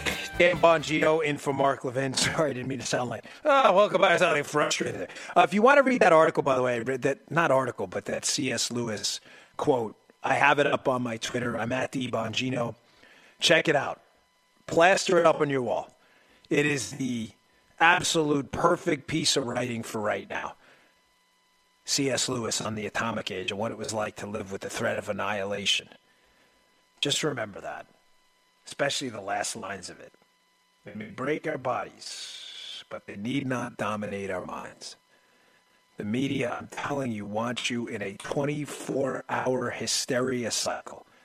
There's a reason they want that. It's not a conspiracy theory. It's not some, you know, Roswell, Rachel Maddow nonsense. It's real. The media needs right now a panic. Why? Because their narrative about President Trump, as I opened up the show, remember, the media is always telling you a story, not the story. There's a difference. The Aesop's fable the media is going to tell you now is that we are living through the biggest crisis in human history like no one has ever seen, which is nonsense. And that the president you all voted for is awful and he missed the ball and Trump lied and people died. But you cannot have a president who missed the ball on a crisis if you don't keep people believing we are in an unprecedented crisis. We are not. We are living through a problem and a serious one. It is not unprecedented. It's not even close to being unprecedented. Don't fall into the hysteria trap. This president was handed a you know what sandwich after being handed a collusion hoax and an impeachment hoax and everything. It's amazing this guy got anything done at all. We had a motoring economy. We've had almost unprecedented numbers of constitutional federal judges appointed. We had growth rates of upwards of 3%, wages rising. This country was great three weeks ago. It'll be great again. Do not buy into the 24 hour hysteria. And as I mentioned before the break and forgot to go into in detail, but this last minute, I'll tell you, it's time for the Republicans to put out a renewed contract with America too now. The Democrats want their wish list items, Green New Deal planes, and all this other crap. You get nothing. We are going on the record with our contract with America and let the Democrats go on the record and resist tax cuts, school choice, patient centered uh, health care now. Let them go on the record against that stuff. Put it on paper. People love contracts. Put it on paper. Get out there and tell the American people, Republicans listen, please, what we stand for again. And we're going to open this up and we are going to get back to the America we were just three weeks ago. Because we kick ass. Because that's what we do. I'm Dan Bongino. Thanks for listening. See you soon.